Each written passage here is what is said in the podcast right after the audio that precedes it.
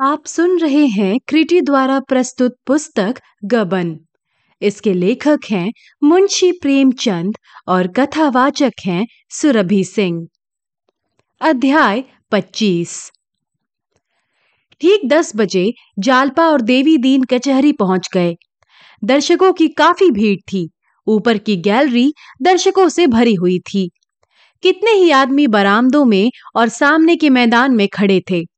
जालपा ऊपर गैलरी में जा बैठी। देवी दीन बरामदे में खड़ा हो गया। इजलास पर जज साहब के एक तरफ़ अहलमत था और दूसरी तरफ़ पुलिस के कई कर्मचारी खड़े थे। सामने कटघरे के बाहर दोनों तरफ़ के वकील खड़े मुकदमा पेश होने का इंतज़ार कर रहे थे। मुलजिमों की संख्या पंद्रह से कम न थी। सब कटघरे की बगल में ज़मीन पर बैठे हुए थे। सभी के हाथों में हथकड़ियाँ थीं, पैरों में बेड़ियाँ कोई लेटा था कोई बैठा था कोई आपस में बातें कर रहा था। दो पंजे लड़ा रहे थे दो में किसी विषय पर बहस हो रही थी। सभी प्रसन्न चित्त थे। घबराहट निराशा या शोक का किसी के चेहरे पर चिन्ह भी ना था। ग्यारह बजते बजते अभियोग की पेशी हुई। पहले जाप्ते की कुछ बातें हुई, फिर दो एक पुलिस की शहादतें हुई। अंत में कोई तीन बजे रमानाथ गवाहों के कटघरे में लाया गया। दर्शकों में सनसनी सी फैल गई। कोई तंबोली की दुकान से पान खाता हुआ भागा, किसी ने समाचार पत्र को मरोड़कर जेब में रखा और सब इजलास के कमरे में जमा हो गए। जालपा भी संभल कर बारजे में खड़ी हो गई। वह चाहती थी कि एक बार रमा की आँखें उठ जाती और वह उसे देख लेती। लेकिन रमा सिर झुकाए खड़ा था। मानो वह इधर उधर देखते डर रहा हो। उसके चेहरे का रंग उड़ा हुआ था। कुछ सहमा हुआ, कुछ घबराया हुआ। इस तरह खड़ा था, मानो उसे किसी ने बाँध रखा है और भागने की कोई राह नहीं है। जालपा का कलेजा धक धक कर रहा था। मानो उसके भाग्य का निर्णय हो रहा हो। रमा का बयान शुरू हुआ। पहला ही वाक्य सुनकर जालपा सिहर उठी। दूसरे वाक्य ने उसकी त्योरियों पर बल डाल दिए।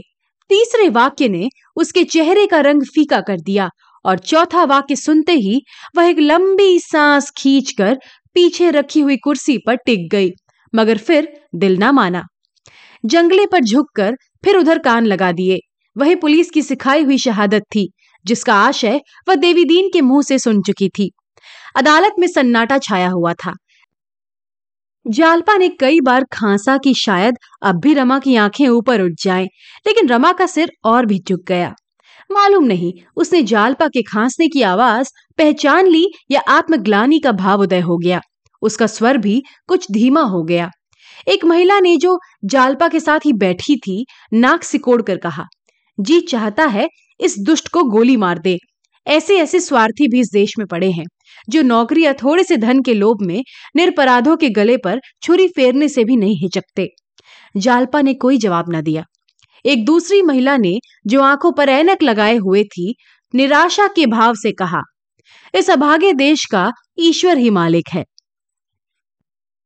गवर्नरी तो लाला को कहीं नहीं मिल जाती। अधिक से अधिक कहीं क्लर्क हो जाएँगे। उसी के लिए अपनी आत्मा की हत्या कर रहे हैं। मालूम होता है कोई मरभुखा नीच आदमी है। पल्ले सिरे का कमीना और छिछोरा। तीसरी महिला ने एनक वाली देवी से मुस्कुरा कर पूछा, आदमी फैशनेबल है और पढ़ा लिखा भी मालूम होता है।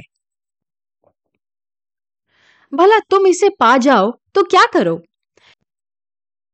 ऐनकबाज देवी ने उदंडता से कहा, नाक काट लू, बस नकटा बनाकर छोड़ दू। और जानती हो मैं क्या करूँ? नहीं, शायद गोली मार दोगी। ना, गोली ना मारू। सरे बाज़ार खड़ा करके पाँच सौ जूते लगवाऊं। चाँद गंजी हो जाए। उस पर तुम्हें जरा भी दया नहीं आएगी? यह कुछ कम दया है। उसकी पूरी सजा तो यह है कि किसी ऊँची पहाड़ी से ढकेल दिया जाए। अगर यह महाशय अमेरिका में होते तो ज़िंदा जला दिए जाते। एक वृद्धा ने इन युवतियों का तिरस्कार करके कहा। क्यों वर्थ में मुँह खराब करती हो? वह घृणा के योग्य नहीं, दया के योग्य है। देखती नहीं हो? उसका चेहरा कैसा पीला हो गया है, जैसे कोई उसका गला दबाए हुए हो।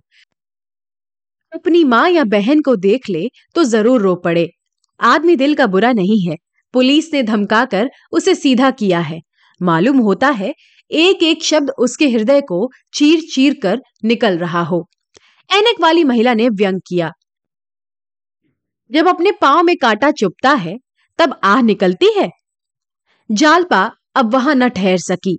एक एक बात चिंगारी की तरह उसके दिल पर फफोले डाले देती थी।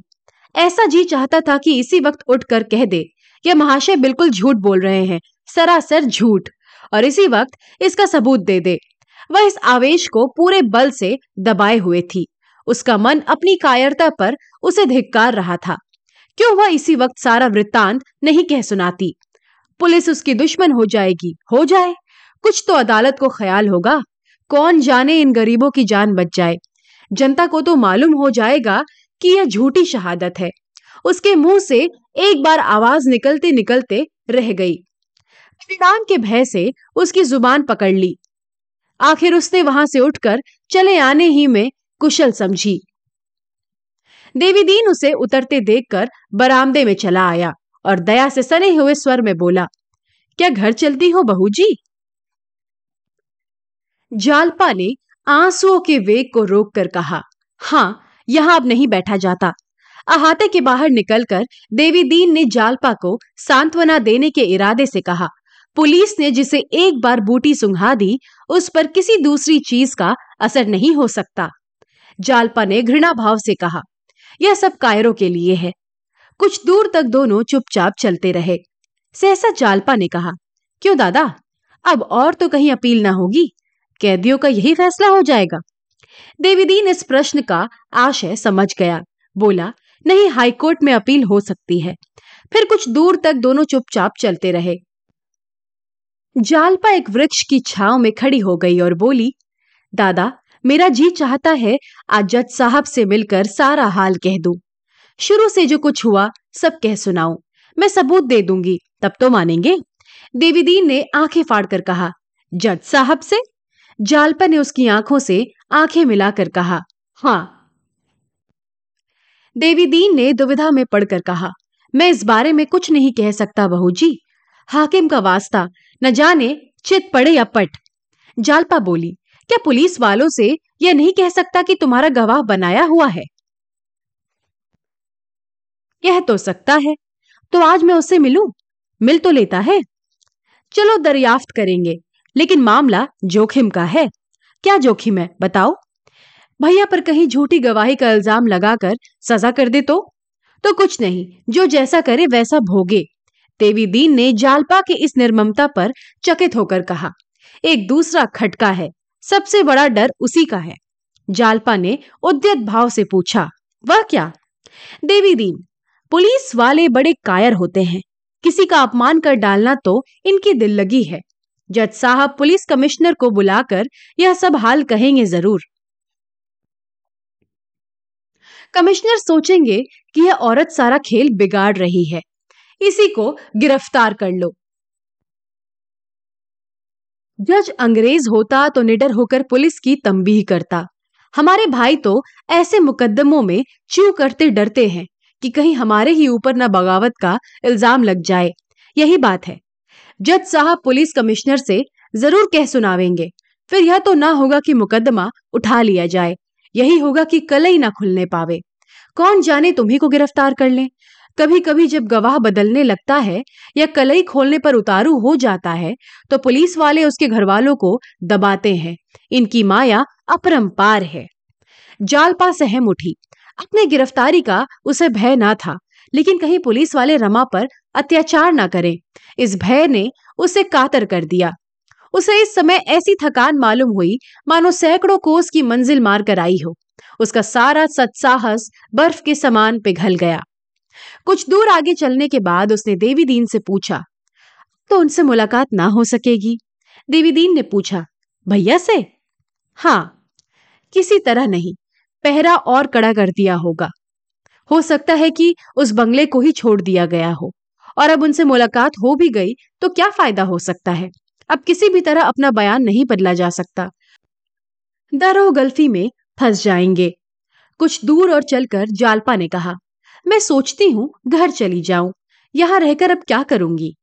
देवी दीन ने करुणा भरी हुई आँखों से उसे देखकर कहा, नहीं बहू, अभी मैं ना जाने दूँगा। तुम्हारे बिना अब हमारा यहाँ पल भर भी जीना लगेगा। बुढ़िया तो रो रो कर परान ही दे देगी। अभी यहाँ रहो, देखो क्या फैसला होता है। भैया को मैं इतना कच्चे दिल का आदमी नहीं समझता था। तुम लोगों की बिरादरी में सभी सरकारी नौकरी पर जान देते हैं। मुझे तो कोई सौ रुपया भी तलब दे तो नौकरी ना करूँ। अपने रोज़गार की बात ही दूसरी है। इसमें आदमी कभी थकता ही नहीं। नौकरी में जहाँ पाँच से छह घंटे हुए कि देह टूटने लगी जमाइया आने लगी। रास्ते में और कोई बातचीत ना हुई। जालपा का मन अपनी हार मानने के लिए किसी तरह राज़ी ना होता था। वह परास्त होकर भी दर्शक की भांति यह अभिनय देखने से संतुष्ट न हो सकती थी। वह उस अभिनय में सम्मिलित होने और अपना पार्ट खेलने के लिए विवश हो रही थी। या एक बार फिर रमा से मुलाकात ना होगी?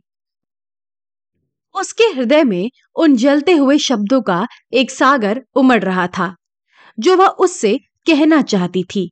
उसे रमा पर जरा भी दया ना आती थी, उसे रत्ती भर सहानुभूति ना होती थी। वह उससे कहना चाहती थी, तुम्हारा धन और वैभव तुम्हें मुबारक हो। जालपा उसे पैरों से ठुकराती है। तुम्हारे खून से रंगे हुए हाथों के स्पर्श से मेरी देह में छाले पड़ जाएँगे। जिसने धन और पद के लिए अपनी आत्मा बेचती, उसे मैं मनुष्य नहीं समझती। तुम मनुष्य नहीं हो, तुम पशु भी नहीं, तुम कायर हो कायर। जालपा का मुखमंडल तेजमय हो गया। गर्व से उसकी गर्दन तन गई। यह शायद समझते होंगे, जालपा जिस वक्त मुझे झब्बेदार पगड़ी बांधे घोड़े पर सवार देखेगी, फूली न समाएगी। जालपा इतनी नीच नहीं है। तुम घोड़े पर नहीं आसमान में उड़ो। मेरी आँखों में हत्यारे हो पूरे हत्यारे, जिसने अपनी जान बचाने के लिए इतने आदमियों की गर्दन पर छुरी चलाई। मैंने चलते चलते समझाया था, उसका कुछ असर ना हुआ। ओह, तुम इतने धन लोलुप हो, इतने लोभी। कोई हरज नहीं। जालपा अपने पालन और रक्षा के लिए तुम्हारी मोहताज नहीं। इन्हीं संतप्त भावनाओं में डूबी हुई जालपा घर पहुँची।